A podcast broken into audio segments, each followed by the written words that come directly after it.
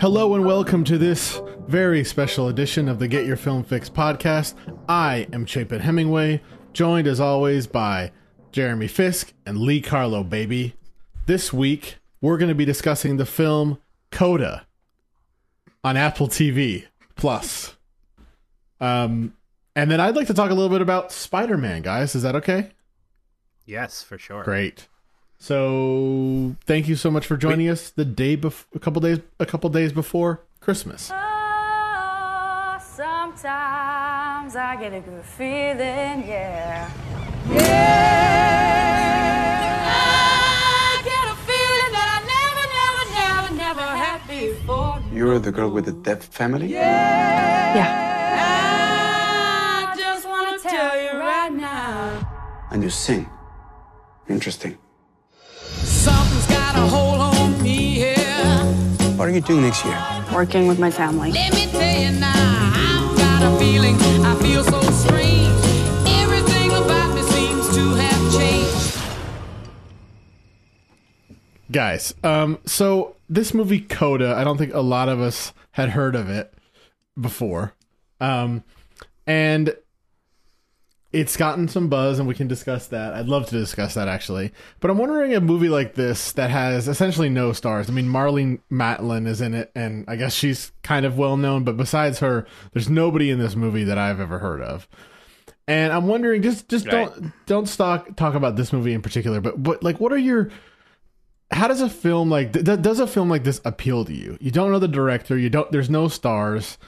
Uh, what what has to happen for you to get for you guys to get excited about a movie like that?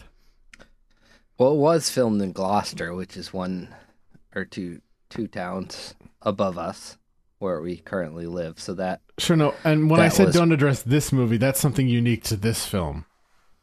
Yeah, but we're only interested in movies like this if they're filmed in Gloucester, is what he's saying. Okay. Well, that was really uninteresting. Well, I have an answer for you because this time of year there's there's a there's a, a good number of movies just like this, and we have our our fixie spreadsheet with all the movies listed and their meta scores, and now we even have highlights if movies have made uh, top ten lists or if they've been nominated for awards like Golden Globes, Critics' Choice, Oscars, so on and so forth.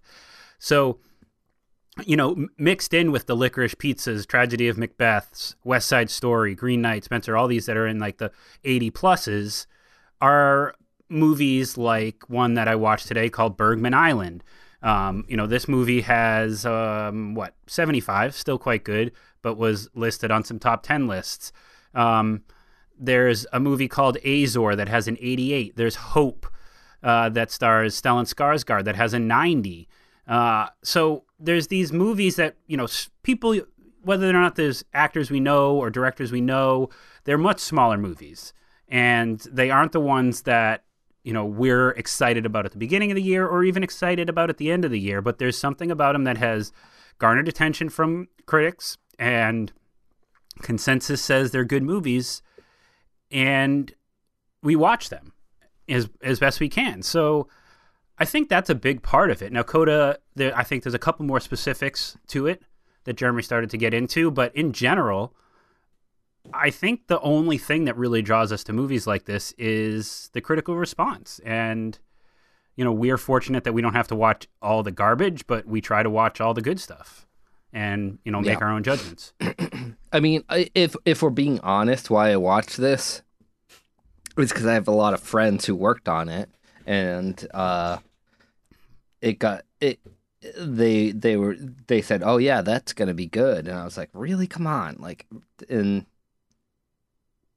that's uh, but that's not like your usual like reason why you watch it. Um, I think I think the critical response is like either way the critical response we would have seen this movie whether we talked about it on the podcast or not i think right like we have to agree on that Probably, we would yeah. have seen this movie Has it, has it been nominated that- for any? Did it get nominated for any Globes? It did. Um, let me pull it up. Um, I know what really sparked it was the. No, it was listed on which which top ten Jeremy was that that you sent to us that it was number one. afi AFI's number one of the year. Um, Yeah. Which you know, is significant. I mean, obviously, like if it shows up at like a number nine, that's nothing to slouch at. But I think just the fact that it was listed as the best movie of the year by AFI is is pretty incredible and worth discussing now. All right, Chapin. So I think you'd be better at this than I would, but let's let's describe what the movie's about, and then go from there. Okay. Um. Just fin- Well, it's a up. deaf family. So yes, uh, this this this uh, hearing um, teenage girl who's in her senior year uh, uh, has grown up with in a deaf family where her brother, her mother, and her father are deaf. They um, seem to make money uh, through a fishing boat uh, where they are getting bad prices for fish, and um, at the same time, she joins a choir at school um, so she can be close to a guy she thinks is cute. And then she discovers she loves singing and is quite good at singing, and eventually wants to go to Berklee College of Music in Boston, and this is the crazy city. At the same time, um, the fisher So far away. the fishermen, uh, uh, fish, fisher people, uh, want to form a co-op uh, together so that they can sell their fish um, for a better price, and they do that with the help of um, what's her the character's name? Ru- Ruby. Ruby. With the help of Ruby, who's the only who's uh, the only person who can you know speak and communicate um, in her family, and uh, their worry is that if she goes to Berklee College of Music, she will not be able to help them with this new endeavor that they're embarking on, um, and that leads to yeah, tension. basically, as a hearing person, yeah, as a hearing person, they need her to communicate um, with the outside world. There's a very, there's very much a need for her to stay with her family, and she wants to, you know, uh, live her own life. And I think that's the crux of the issues of this movie. And um, I think we really like we've really got to talk about d- is that effective? And CODA is is an acronym for child of deaf child of deaf adults, um, Well, that's news to me. Which is where the title of the film comes from. So is that the question? Does is there enough here to make a movie? What what's what specifically are I, I I think there definitely is enough here to make a movie. Um, the, I think it's an interesting, for the most part, an interesting plot, right? Um, uh, it's a it's it's something you know. Last year we had um the the sound of metal. Was that what it's called? Yep. Um, as Great movie. as a great, movie exploring the deaf community. Um, and I think this is a you know if you wrote if you pitched this to me in the elevator, I'd be like, oh yeah, that's that's interesting. Maybe maybe a little on the saccharine side. You can kind of see where it, where it would go a little bit, but I'd say yeah, that would be an interesting movie to explore. I think the movie does a very good job um, with exploring this deaf family. I think that's the part that I responded to most. Um, how they live, what their lives are, what, their lives are like. Um, you know, there, there's moments, there's there's scenes in this movie that are communicated uh, where where the characters communicate, you know, only through sign language, and they aren't boring at all. They're very dramatic, um, but nobody's talking. I mean, it's essentially silence, right? Um, and I found them very interesting. Um, h- how But about- did like so? By by the end of this movie, I I I I fell for the emotional roller coaster of it. I was like, I I got it. Like this this movie builds that emotion really well, and the storyline. You know, we've all seen the storyline of like the family needs one thing and the the kid needs to go outside of that and explore her own world or his own world. We've seen that a bunch of times, but I, I, it it it did a good job in sort of relaying the the importance of the individual. And I think that's kind Yes. of And I, hard to do. and I would say that that was the the um the sticking point for me. I, I will say, and Lee, I want to hear. From What do you mean sticking point? Like what do you what do I you mean, mean to- sticking point? I thought you didn't I- like it. No, I did like it, but Oh, okay. I don't know. I don't think this movie has any business being on an AFI top list. I was like, what is happening here? Um, Okay. I but thought what it do you was good. I thought it was fine. I mean, like that was the only thing that registered for me was Right.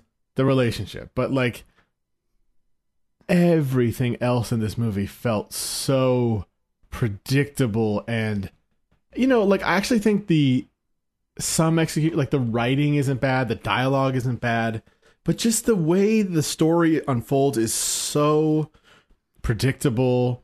It and and and just like little things in this movie like um like the costume design just drove me crazy. It's like you Why? well, how do we make this Boston teenage hats how do we make this teenage girl look like a fisherman? Let's let's put her in a flannel shirt. I mean, it was just and the, you know it looks like it just came off the rack at you know You haven't you J. haven't been to Crew. Gloucester Well, recently, yeah, have I think you? you're reaching there, but I think maybe the costume design was pretty authentic. what do you Um, mean? That's what they look like coming off the the fishing boats. Yeah. So everybody yeah, thought it's it looks all like it's all Red Sox hats and flannel. yeah, and hoodies and like ripped hoodies. Oh, well, what, well, I Um, guess you guys are gonna always have a leg up on me because you guys have been to Gloucester. Well, it, it read inauthentic to me. Well, I mean, it, they, Chapin, I- it's more that they didn't look like they had been touched by seawater. Was more the complaint that I had. okay. And and you know, like the the music teacher with the grand piano and the house by the. Sh- I mean, what what does that house There's cost? well, there's also no way that music teacher stays in Gloucester for his life. He he is a, a a guy that would move to New York City at the drop of a hat, and I don't see him actually staying there. But that's beside the point. I think this movie has, and you've alluded to it, Chapin, has a lot of cliches and a lot of forced plot points and storylines. I mean, if you guys want to talk about the music teacher a little bit, just the the you know final finale of this movie, him showing up in the way that he does, just felt ham-fisted into the movie. It feels like if you want him to be there, that's fine. You didn't need to make it as overly dramatic as you did fine. And there's a bunch of high school cliches and, you know, bullies and all this stuff that, you know, whatever, doesn't t- entirely work. But I, I, this movie is fucking delightful. I really, really liked this movie. Chapin, I see you putting your head back. I think you are soulless if you don't find this movie wonderful. Like it is wonderful. it's so pure. It's so pure. It's so pure. The relationships in this family are so genuine and I think that is all you need. I think all you need is to care about that family and understand how much they care about each other. And that's what works and that's what this movie crescendos to. And and it makes you feel good and like I I can look past the clichés and the issues with the screenwriting, the directing, even at some point some of the acting if if this movie is greater than the sum of its parts. What what did you think of the dad in particular? I so I like He's his the one that big felt scene. genuine his big scene I love to me. I and I do think he was very genuine. I don't think he had quite as much to work with as somebody like Paul Raci in Sound of Metal. So in in terms of like comparing those performances, it's a little tricky.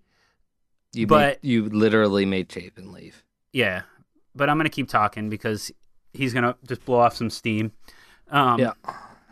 Go on. I just think you know that that scene. There's a scene with him with the father and the daughter when she sings, and he kind of looks at her and reads her lips and like holds her her throat to kind of like feel her vocal cords, and it's a very moving scene. Yes, that was very moving. I'm not a I'm not And- a heartless man. I am I can respond to that. and I think he's very good, and I think the brother is is really good in just like how much he cares and sees the big picture, And I love how much Ruby cares about her family, and that leads to the confliction that she has. And I think she's Right. fantastic. Emilia Jones, I'm I, I'm going out to say that she's a star in the making. Um, she's got a couple things on the horizon. She's best known for this show called Locke and Key. And even if she has some moments where I'm not like, oh, amazing actress, she pulled off some really great stuff in this movie. She learned how to sing, she learned Yeah. sign language, and Yeah, she does all of them really movie? well. And I think she's so genuine. It's such a genuine performance. And that's the that's the big picture here. This is a genuine movie with a lot of heart that even if it gets saccharine at times, earns it and pulls it off in the end. And I I, Mm-hmm. I don't found know that if- I don't know was if it earns really, it. Really happy with this I- movie. I honestly don't know if it earns it in in the big picture of filmmaking, but I on I, I also like was like mm, I, I felt it teary eyed a little bit, little tears coming, and then I pull I, went no, don't get those tears. You're you're, You're a critic. too strong for this. yeah, but I they were there. Chapin, but Chapin on the other hand was like, "Fuck, I, I oh, literally I was thinking any- about this movie. I was just like, man, I'm wondering how how the guys are going to feel about it because I, I, I really think that you're missing something inside if you were not moved by this movie in some way. No, I, I was. I I w- it's a weird thing. Like I was moved by it, but I also don't. I, I, I think this movie had cliche problems, and For sure. uh, for sure. I, I think this movie had uh, like This is not going to be on anybody's fixie list. It's not. If it is, this is I a think bad you're year. wrong, Chapin. This is a bad year if it ends well, up. on it your is a bad list. year. I'm gonna go with it's a bad year for sure. I, I look, Chapin. Explain to me. Explain it. This this movie has It just- problems. it just- but It just wasn't. It, it- look, I, I totally agree. This is a nice movie. Which with what I'm not part? denying that. I agree with you that it's a ni- it's a nice movie. It's it, it's emotional. I, I was I was actually you know interested in watching it. You know, and um, that's not the case for every movie this year. It's just not a great movie. Okay. it's just not a great movie. Okay, and I- and I- I because don't it disagree. suffers from. but is this one of the top ten movies you've seen so far this year? I mean, I think I might have only seen ten movies this year. Well, but this is the point: is that like then then like if it falls into the category if it's a bad year or whatever. But like to me, this is unquestionably one of the best movies I've seen so far this year. We have a lot to go. I'm not I'm not putting anything That's on my crazy. fixie list right now, but uh, Emilia It's- Jones it's- is fantastic. You may see her, and uh, Troy K- Kotsur is the father's name. You may see him. I just think this movie deserve. But the, I'll tell you one thing that you probably won't see is screenwriting and directing because there's nothing extraordinary about either one of those things. I think this is a very competent movie that has problems that wins its audience over, and sometimes that can be enough. Now, is it there will be blood? No. Of course not. Is it even like like is it Parasite or Roma or whatever like some of our best films of the last several years are? No, but it's it's still uh, it's it's I don't want to call it a great movie either, Chapin, but it's better than what I think you are giving it credit for. And I think that's So- in spite of its flaws. It's greater than the sum of its parts. Right. I- so I- so basically like for me like the emotion emotional hitch that it gave worked. So whatever that was that I was like, "Oh god, like I feel I feel this for that family and I feel this for those characters." However they accomplished that despite not a great screenplay and not great directing, it like that was still i'm not gonna deny those emotions and i'm not gonna deny that that happened. So that's an accomplishment. And you have to give it credit for that.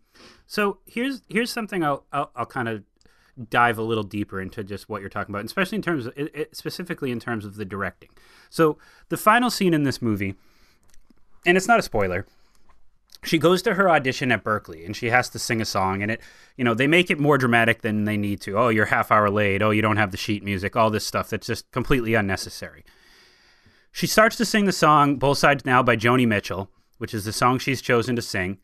And she's accompanied by her, her choir teacher on the piano. And she's got the three Berklee judges sitting there in front of her. And then her family, her mother, father, and her brother, who are deaf, sneak up to the balcony to watch her. Now they, of course, can't hear this. We've we've had a scene earlier where they kind of show what it's like for them not being able to hear her sing. And she starts singing the song. She's doing well, and then she starts to sign the lyrics so her family can see it. Very emotional moment, and you see her sing through the song signing, and then we continue hearing her sing as we flash around to uh, the prologue, so to speak, of this movie. Uh, sorry, the epilogue of this movie, where we see her on the fishing boat, we see her looking at her uh, acceptance to Berklee, so on and so forth. Now, typically, that that type of thing feels a little bit like lazy directing, right? Like, let's just have an, a really good song playing and show you what happens the rest of the way it's easy for an audience to become emotional to that, but it's not overly creative. It's not smart or exciting direction. And in addition, even more specifically, when she starts to sign, and I don't know if you guys picked up on this, the shots that direct that the director chose there were I think a little bit poorly chosen. You never like you have this wide shot where you can't really see what she's doing. There's a lot of angles of her on the, like on the side. There's never that like there is, but there's not like a real focus on a close up of her doing this and what it really means. And again, that's just not really good direction. But none of that kills this movie. It's just not like a great director necessarily making it. It's not poorly directed, it's just not great. And I think that kind of encompasses a lot of how I feel about this movie. There's things that are done fine, and there are things that aren't great, but ultimately, as a whole, this movie really works. And so so all I that think being that's despite said, its flaws. yeah, all that being said, and I think we agree on that. Um, why? And I, I this is not to Chapin because I don't think he thinks this, but like, why do you think this movie works? Lee? I I think that despite all the exterior things in this movie, its primary focus was on these four family members and introducing them to us as a very close knit family. And that is successful. You have a husband and wife who really love each other, are always trying to do it with each other, even though they're older. I didn't Like- like. I didn't like that part of hated it. that. Okay. hated I that. hated But- it.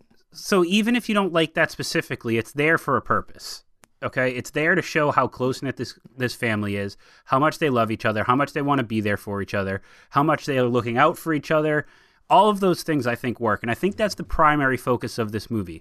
So honestly, I don't, I didn't care if Ruby got into Berklee. To me, that's not what was important. In fact, talk like one of the many sort of forced plot points into this movie is just her being a good singer. Like she joins choir because she likes the boy joining it, and now she's like auditioning for Berklee a semester later. That doesn't that didn't add up to me. Why couldn't she just always be a good singer? But The the the the uh the other kid is from Sing Street, which is a, one of my favorite movies. oh, is that the main that kid year. in it? Yeah, he's from. He was not Street. great in this movie. No, but Um, I thought I recognized him. I wasn't sure what I'd seen him Sing in. Street.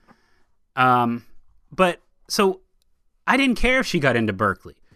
I was thrilled when she signed the lyrics of that song for her family because that felt like what this movie was about.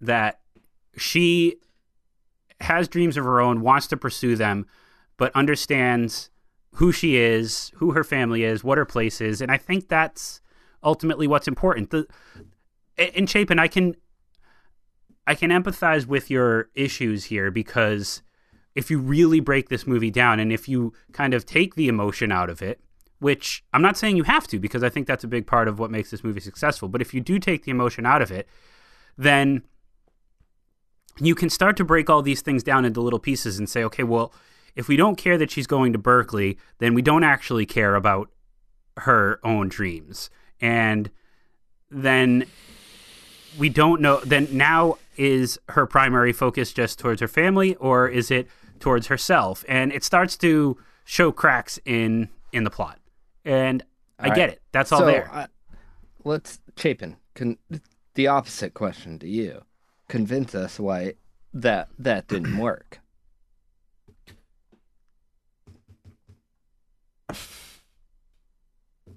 no, I, I I'm not s- I'm not saying it doesn't work. I, I like I said, I think I, I responded to the emotion of the film. I mean that that wasn't lost on me, as I said. I, I just think there are too many contrivances and issues with this movie. I think what I would say is um that this film just doesn't feel authentic to me.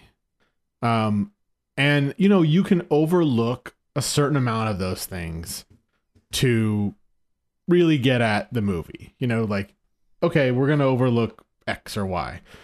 But just just too much ha- happens in this film that just doesn't feel real. You know, it doesn't feel like this is a this is a family with with struggles. I mean, they uh, this this 18 year old girl what she fishes in the morning with her her brother and and dad and then goes to school like is is that i mean is there think a that prob- person I- in the world who does that yeah, I, just- just- think a lot of people it- do, but I did notice she wakes up at 3 a.m., which to me didn't feel early enough for, For that to fishing? Happen. I mean, when do you ca- catch all your fish? Well, I go out on the boat. Well, I leave. I leave the dock at four, Yeah. so I Yeah. can be back. Uh, but it takes an hour to get out where my where my lobster traps are too. So, Oh, now you're getting lobsters. Oh, if I s- think I'm out of boat and I'm not getting lobsters, Got it. Got it. Got it. Chapin, I I agree with you, and I I'm Uh, no, wait, honestly let me let me keep let me keep going okay. so and then you know the the sort of perfect acceptance into into the choir which i mean i'm probably I, ultimately I'm, I'm i'm probably glad they didn't stretch that out because it would be painful but um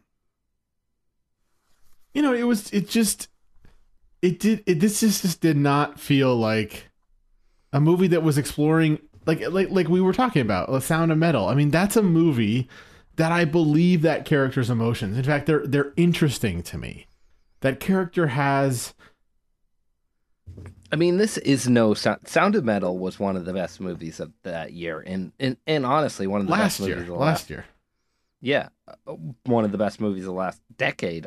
I like Sound of Metal was mind blowing to me. But that, So- that's what i'm that's what i'm that's why i'm arguing it because you or maybe just lee is saying that this is a movie on that scale and i just like that's crazy No, to no, no, no, oh, not I, I don't think this is on this. That's scale. not what I'm saying. I'm saying that right now this is one of the best movies of the year, and It's not a There's good a- year. there's a lot of movies to go, but I, and I don't think it has as much to do with whether it's a good year or not. I the reason I appreciate your perspective, Chapin, is because I think you are able to see the issues in this movie a little more clearly in terms of how they impact the movie as a whole. Where I'm looking at it almost in reverse, where I was swept up enough by this movie and the things that do work that I'm over that I'm able to call those successful enough to make this movie whole. So coming at it from two different directions, I think we will ultimately probably end up meeting in the middle on this movie, which is fair and probably will place it where it belongs.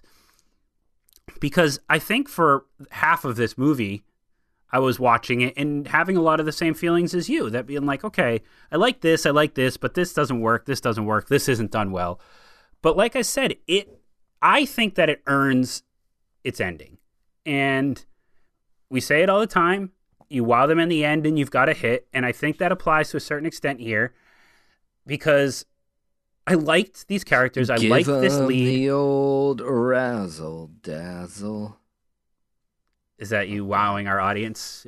Yeah, in the end. Yeah. Okay. I, I liked our I liked our main character. I found her charming. I thought her performance was great, and I empathized with her struggles and her conflicts. I liked this family, and so the fact that I could attach to that allowed this movie to win me over. That doesn't that doesn't make it a great movie. That doesn't make it a fixie winner. But right now, it's it's done just as much as most of the other movies I've seen this year.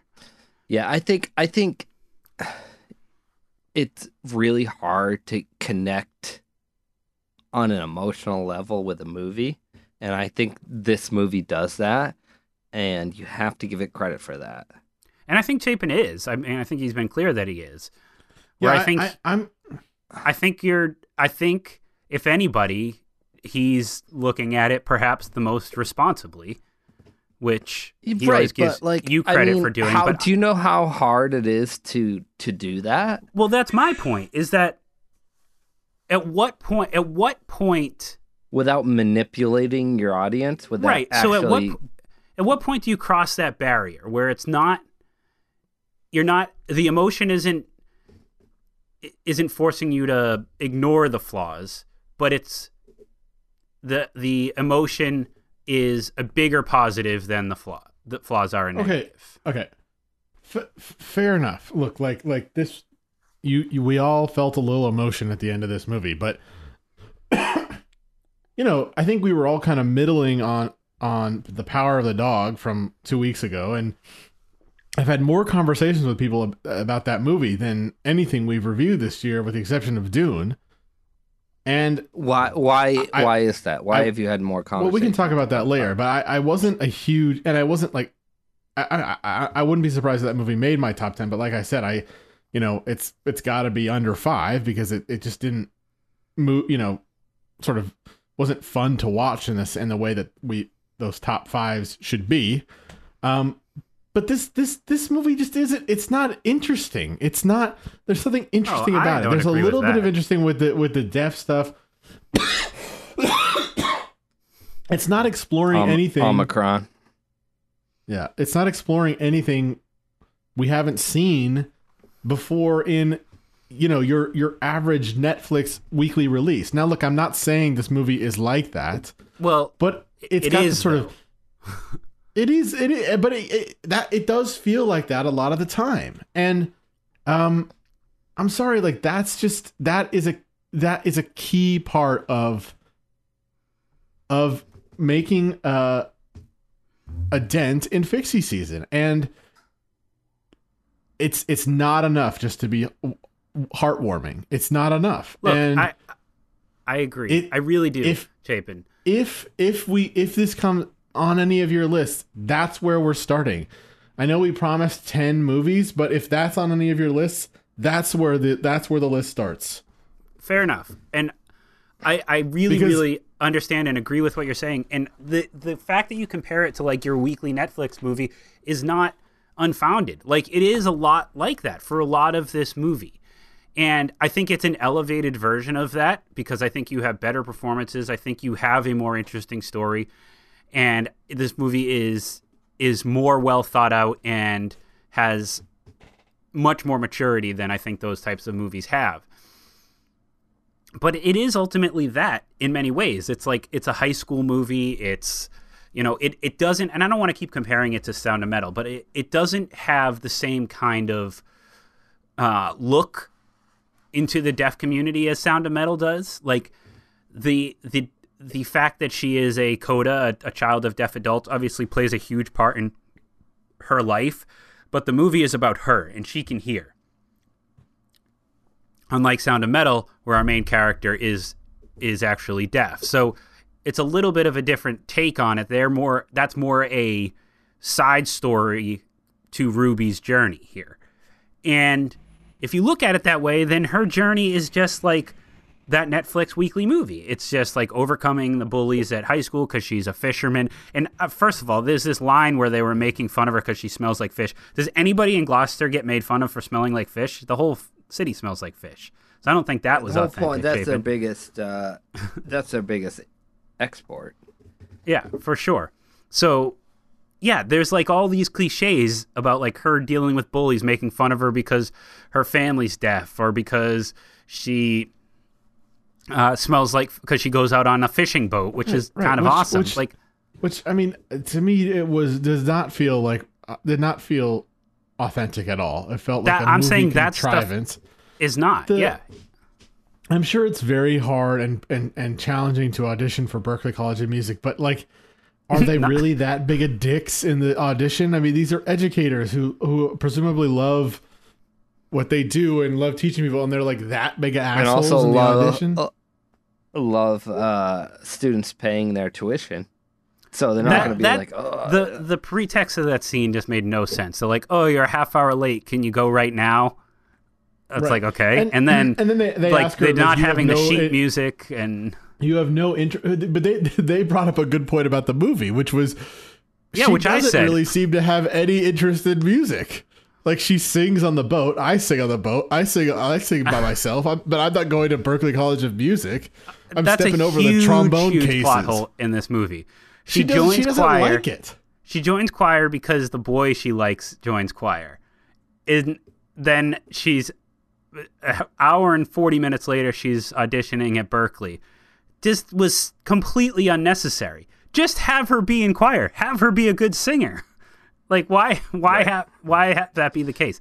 right. And And, also the whole thing with him with like making fun of the parents because they were having sex. Yeah, that was silly. like I I that would, there was no need for that. and like, that comes would've back liked- to the cliche liked- high school relationship. Like it's Yeah, not good. I would have liked to seen this movie with with none of those things. Like I, I the Totally. I mean, it, the their relationship, if it was just genuine, that would be fine. Like I didn't need that moment where she's like, "Oh, I hate you."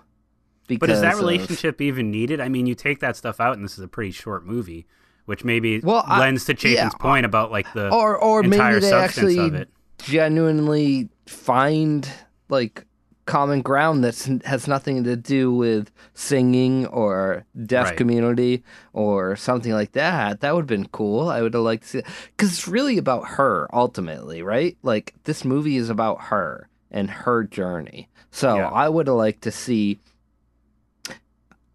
her journey like provide us as an audience with a like if she wanted to date this person like maybe there's something different it's not about music it's not about So that yeah, and that's a really good point because you know I forgave this movie for saying okay, it's it's really about her and her family and those relationships, and that stuff works for me.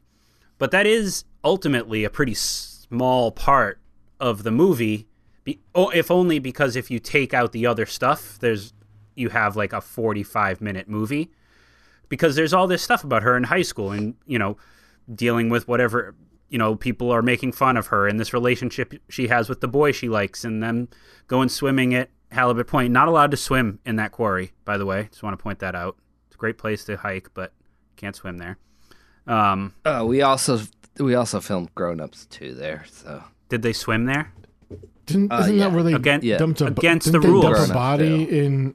Didn't they dump a body in Mystic River in there? you mean gone baby oh gone? they might have yeah. Oh, maybe is that That'd where they shot that? It might have been where they shot that. It's in rockport. Yeah it's in rockport. I don't know if that's where they Yeah. shot that scene from gone baby I- gone but it might have been. I i don't know that but i know that we shot grown-ups too there. So i loved halibut point. We go there a lot. Anyway classic.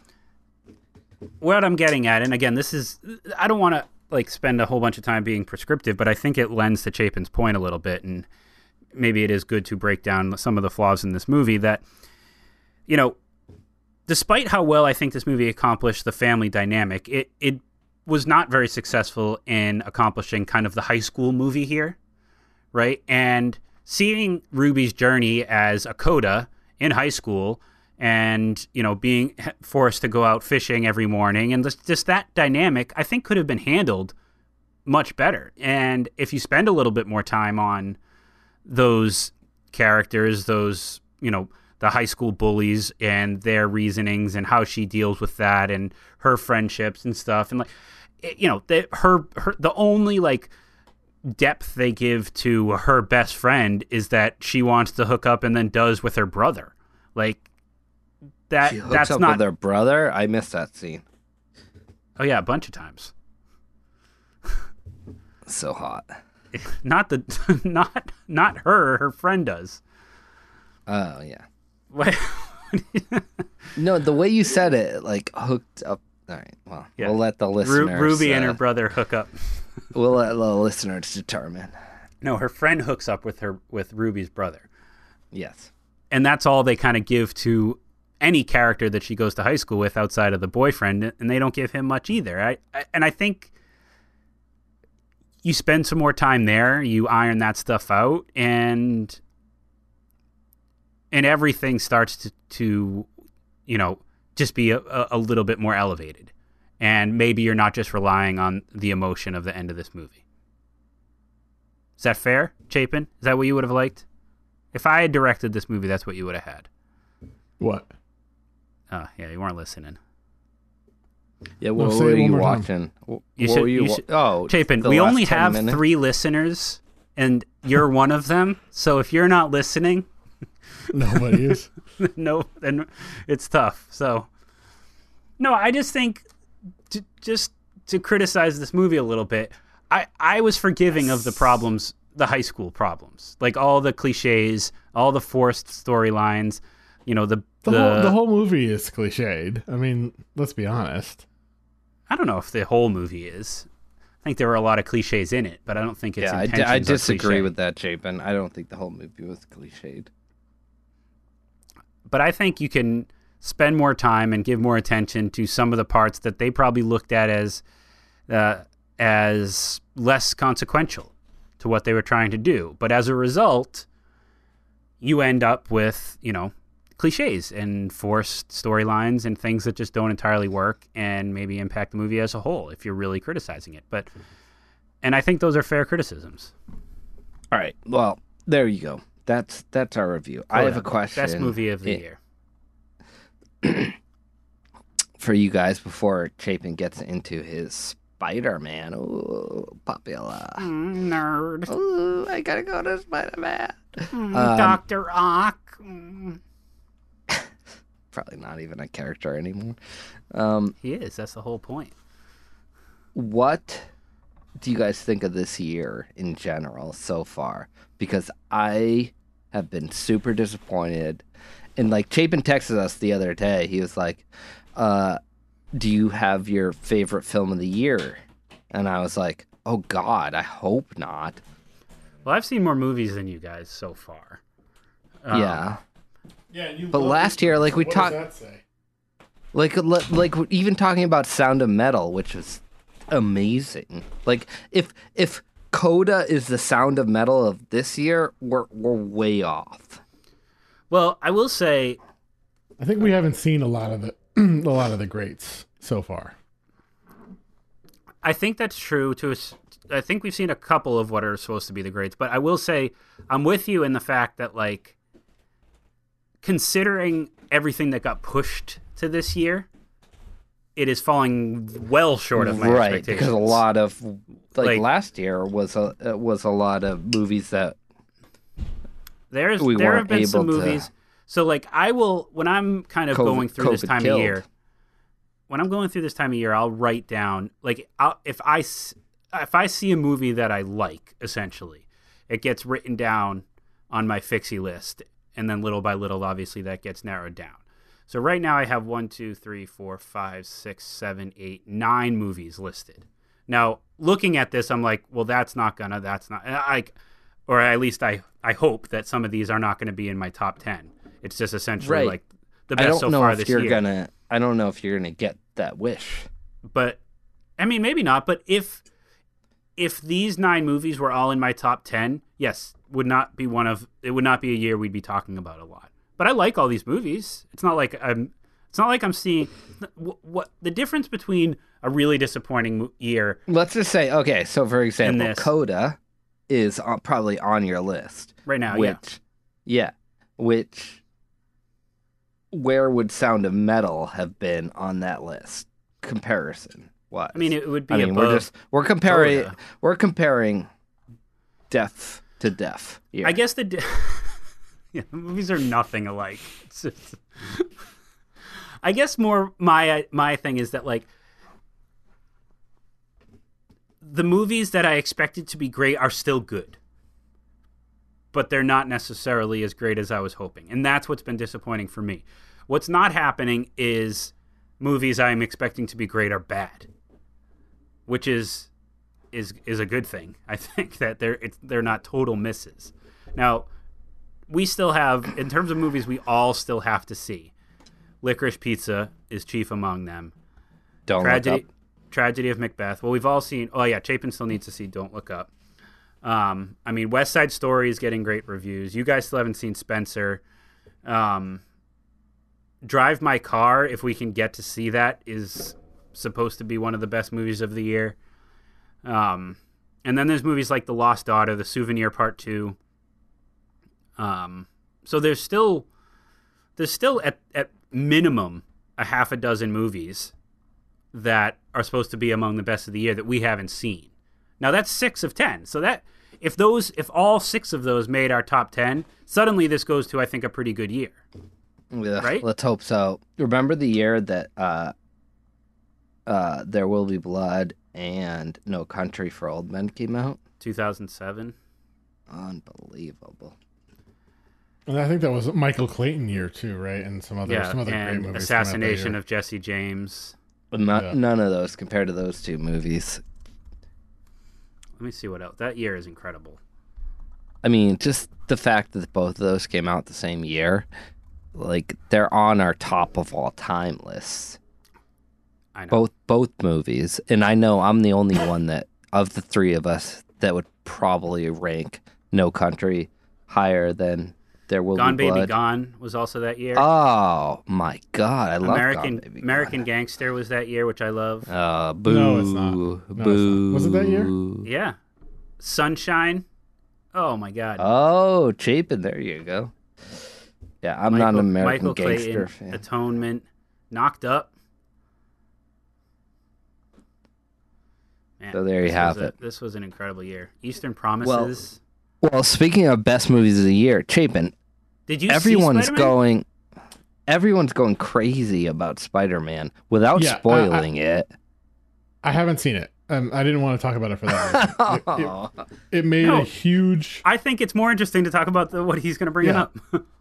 So Spider-Man opened with 260 million dollars. Now that's the best Spider-Man opening of I think ever. It's the third biggest opening of all time. And we're in the middle of a resurgence of the pandemic, guys. So, so I mean, again, this year, I just don't think we can. Lee and I discussed this, Jeremy, while you were gone. I don't think this this we can count. We can take many lessons from this box office year, but I don't know. Like our movies back, like what what do we take away from this? Everything else that has come out has been getting like you know 10 million Yeah, uh, nothing. uh, uh, opening weekends. You know, like things are failing, failing, failing. But this movie seems to be doing extraordinarily well. well, I'll, can I tell you what it tells me? Please, that Marvel needs to figure out a way to make sure they are making big movies. And so that's not not that's continuing to not technically par- a Marvel movie. well, it's Sony, right? Why It's do you Sony, so say it's it's, not not, Marvel. technically But not didn't- a Marvel but movie? didn't- because it's part of the Marvel universe. But didn't Marvel ac- didn't Disney acquire Sony? No, They did not. no, it's a, it's a There separate was some- property. But there was some setup There with was the a rights deal- for Spider-Man. Yeah, there was a deal. Um, I think I think Marvel helped them make the Spider. See, Jeremy, they met. Uh, Jer- um, they helped them make. They had a deal where they could use the character in exchange for helping them make a movie or something like that. But, but no, I don't. I don't think this is a. This movie isn't it says Marvel Disney. Studios. Well, let's look. Let's take a look. What is it called? Spider-Man: No Way Home. No Way Home. I mean, this is all kind of beside the point because it's the Marvel crowd going to see this. Yeah, yeah. So what I what what this tells me is that even though people seem to like them enough with Winter Soldier and the what was the one with uh, the Olsen and Paul Bettany um, with Elizabeth Olsen and Paul Bettany, the TV show on Disney Plus. WandaVision. WandaVision. Like, enough of this. Like, this proves that the movie theater is where people want to go to see the Marvel storylines. And, you know, I don't know why Black Widow didn't do the same type of business as Spider Man, but this proves to me that people want to see more of this series, more of these characters. and honestly, even if that means just start the whole goddamn thing over with, over again. Give us Well, another not- Avengers I movie. Create a new villain. wanna- Like, I I'm not really that interested in, in, in Marvel right now. I just want to know what this means for movies. I mean, I, I- I just I just don't think, you know, leading up to this weekend, I don't think we are at a like. So West Side Story opened last week. It's gotten great reviews. It's Spielberg, well known property, 10 million. Um, you know the the latest Pixar release is that's Encanto has What made did you know, did Don't Look Up make? Because it wasn't much, right? well, it was No, also because it's- limited 'cause- though. And they're yeah, they're four walling it for Netflix, so it's it's not it doesn't really it's not the same it's not a fair comparison. But um, you know, so we've got like let's look at this week. Um, I mean, this is insane what this movie made compared to everything. It's yeah, it's crazy. And, and like we you know, this so is you've- these are massive numbers bef- without a pandemic. yeah, absolutely, Abs- absolutely. And I Um, cannot wrap my head around it. And you've This means Nightmare- essentially you know, every Alley theater in the country this- was full. yeah, That's what this means. Like that that's insane. And and that's why I'm saying like are, is this the only type of movie that could do this? I think I think that's a good I think that's a great point. I think I think that's right. I mean it's not, you know, like like Eternals maybe had had Eternals come out like, you know, a year after um a year after uh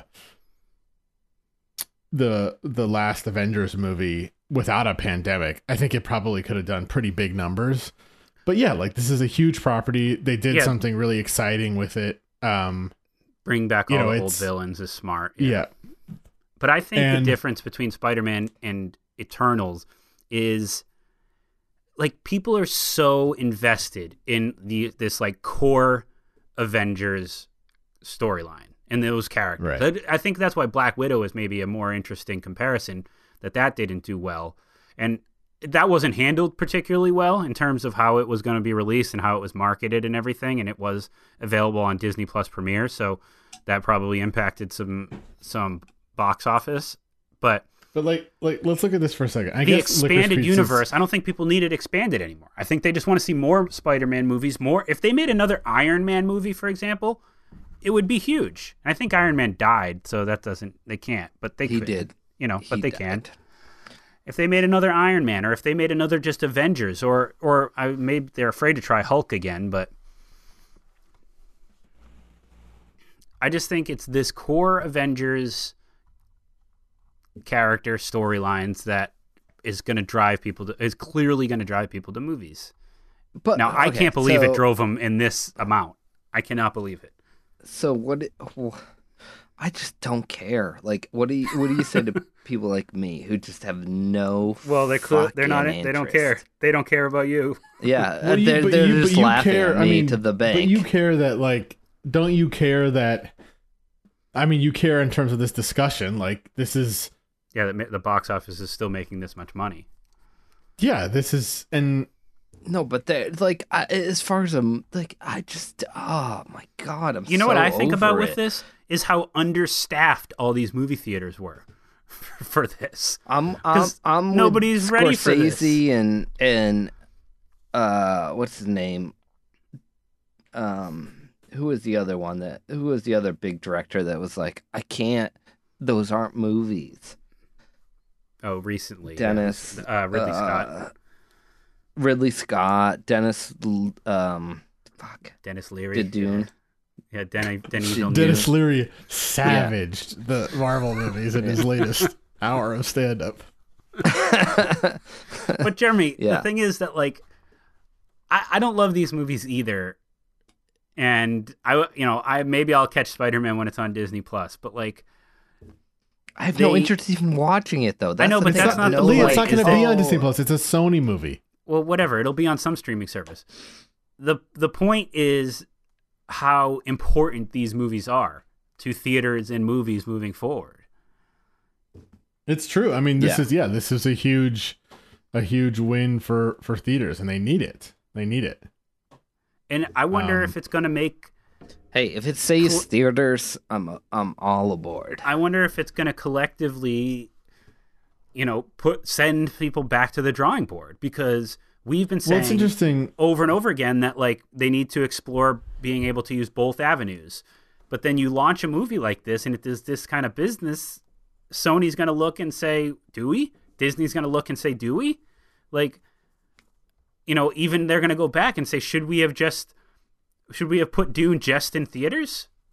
Like it's well, gonna, that's in, I- that's interesting. I see. I don't. I don't think that's right. Because that's what I was going to ask you. So now, West Side Story, Spielberg directed. It's 20th Century Studio. So it's so it's it's Disney, right? So Disney could have.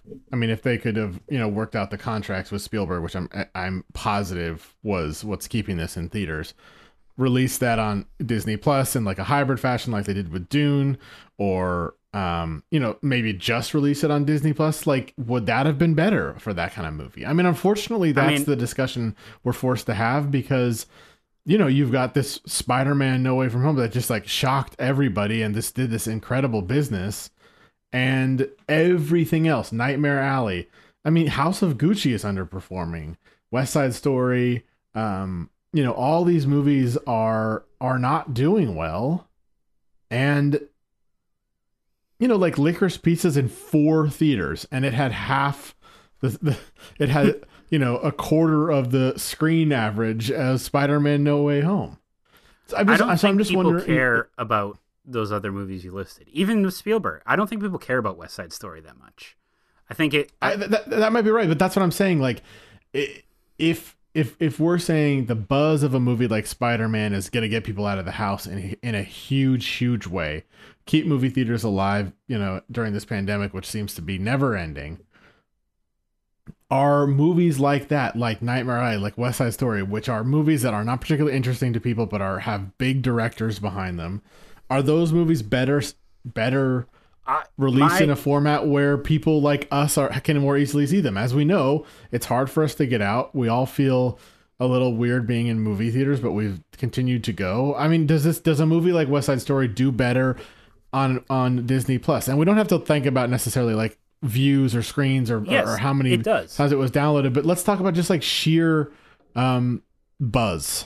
You know, like think- Dune had a lot of buzz, and I think that's partially because And it was on that streaming service for a little. and that's been Yeah, of my course. that's been my my point since the beginning that there are certain movies that are better suited for streaming services and Spielberg is so against streaming I don't think only recently he's agreed to like make a deal with Netflix or one of these streaming services but he's been very against it and wants his movies in theaters and I get that too I heard an interview with Adam McKay about Don't Look Up and part of his deal with Netflix was that he did want some theatrical distribution. And that's fair. I get it. They they want their movies to be seen in that format. But they the most important part of that sentence is they want their movies to be seen. And they are more likely to be seen on streaming services especially these days.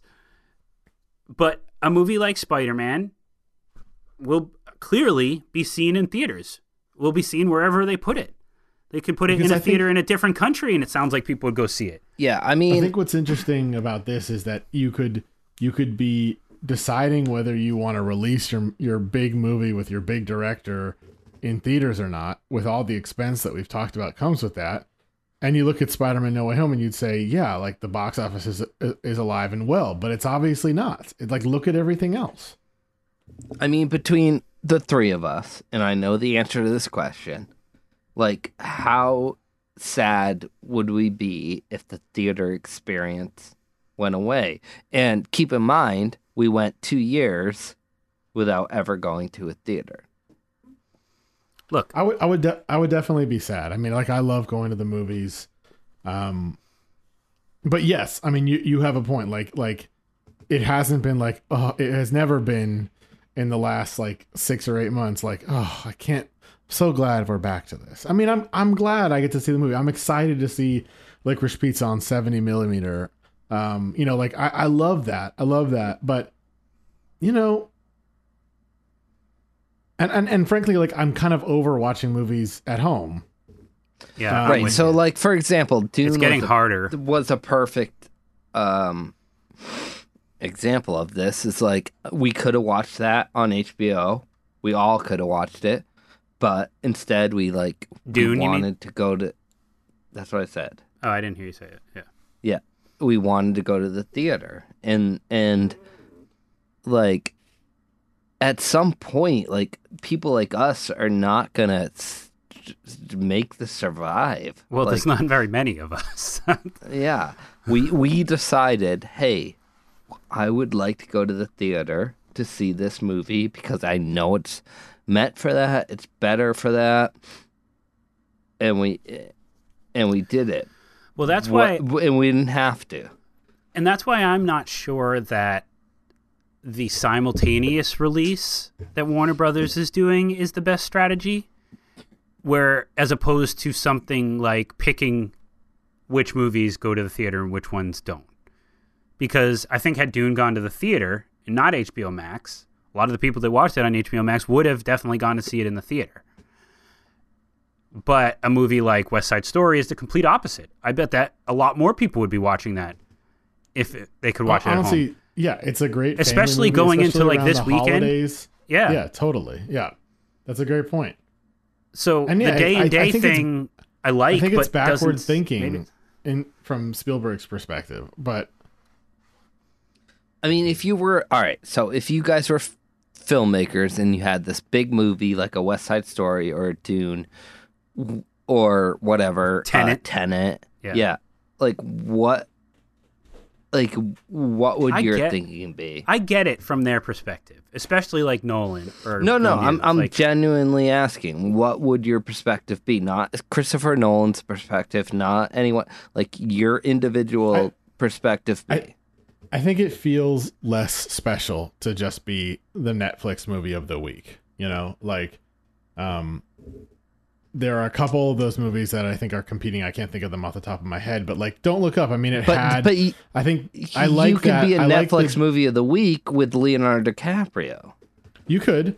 I think I, which I they're going of to be this weekend, starting. if I was gonna make that movie, if I was making a movie and I was releasing it that way, I would I would like to have those first couple of weeks uh, for a theatrical release, like sort of what you know, Licorice Pizza, a movie like Licorice Pizza does, um, where you build an audience, you build buzz, and then go to a wide release. Something similar, you you know, releasing in as many theaters as you you you can. I mean, maybe you're selective about it, but like let's just say uh, in a, in a way that like there's one movie theater close to you guys and one close to me that can that can play it, right? And so then then it feels special for a couple weeks and and maybe people are talking about it. And then it's going to come out on Netflix and presumably do gangbusters business. I mean, I don't know, but I I Well, like that's that essentially what Don't Look Up is trying to do. that, right? That's what I'm saying. Yeah. And I think um, you know, it's it it it feels special for a movie to play on a big screen for people to go see it, and it's it's definitely the ideal way to make a movie to to to, to view a movie. Um, but you know, like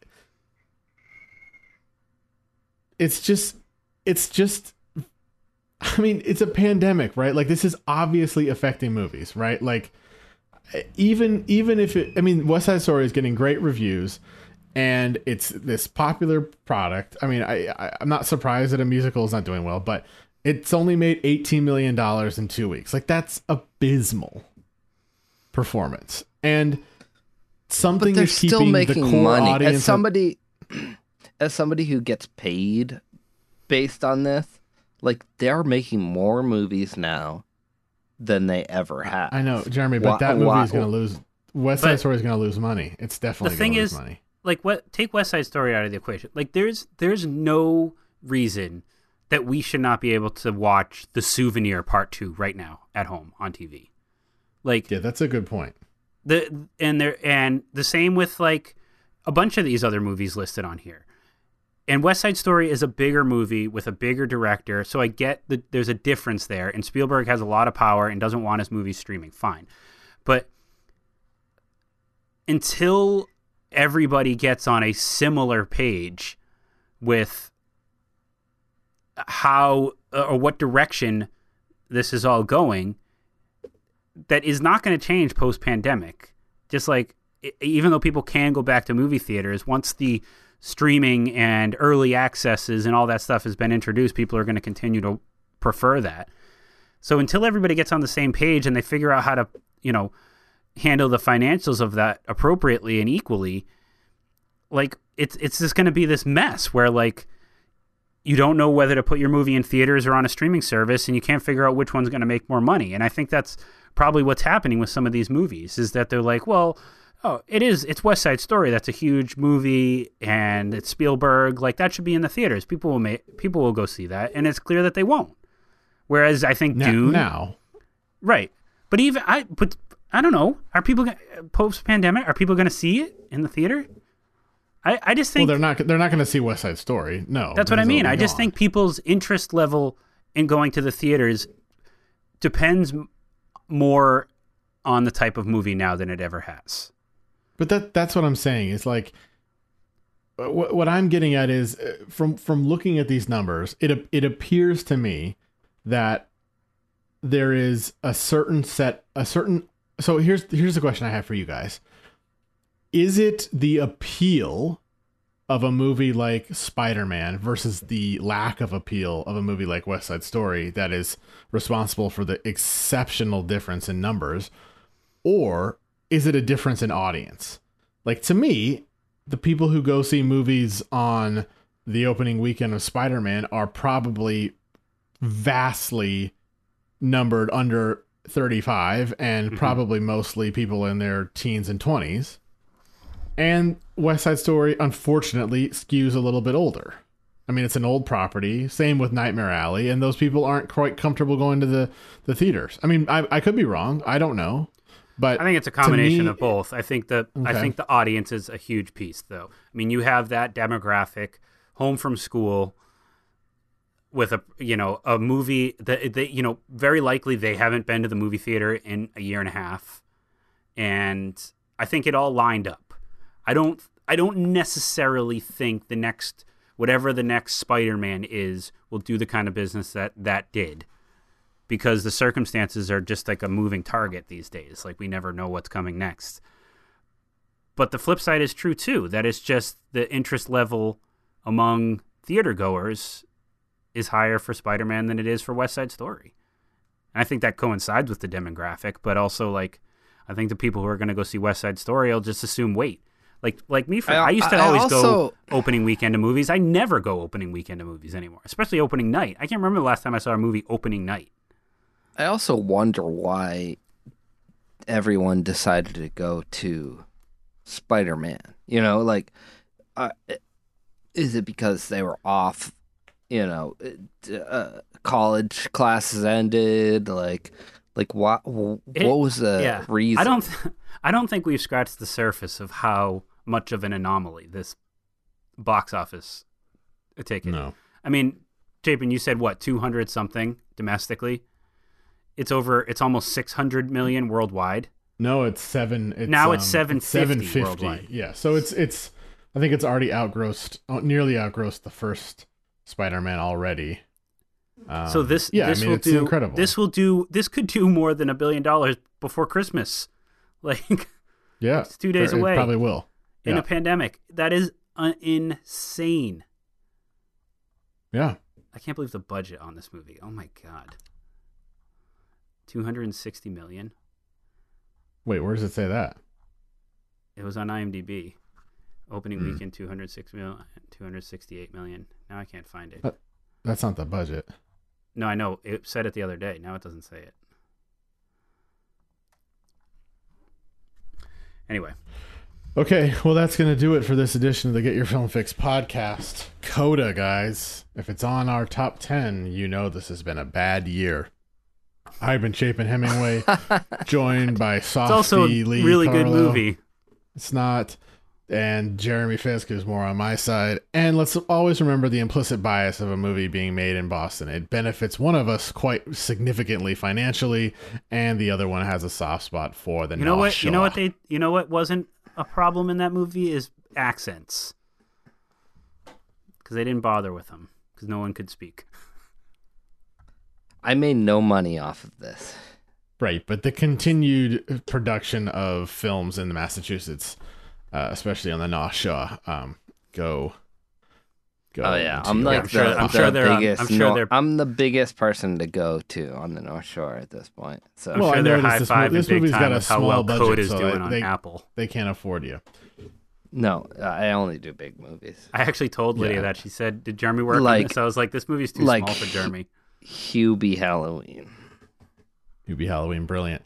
Yep. Um, shut it down, Fisk. You should have shut this one down. All right. Thank you so much for joining us. We'll see you next week. Love you. Have a Merry Christmas.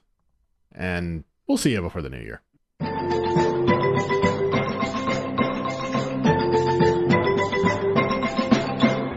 I'm staying. I'm finishing my coffee.